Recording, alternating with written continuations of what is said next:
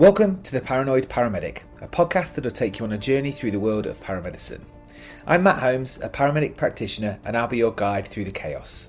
Join me, as well as colleagues, friends, and other healthcare professionals, as we unravel fascinating cases and explore some hidden learning points to dig deep into the knowledge of the paramedic.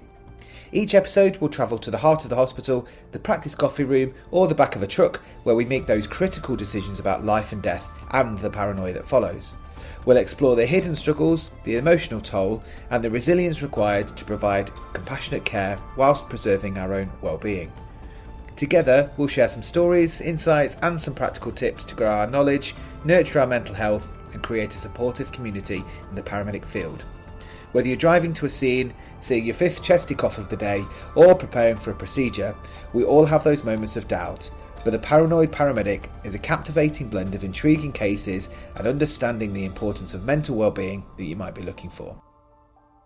So put your headphones on, find a quiet space, and immerse yourself in the world of The Paranoid Paramedic.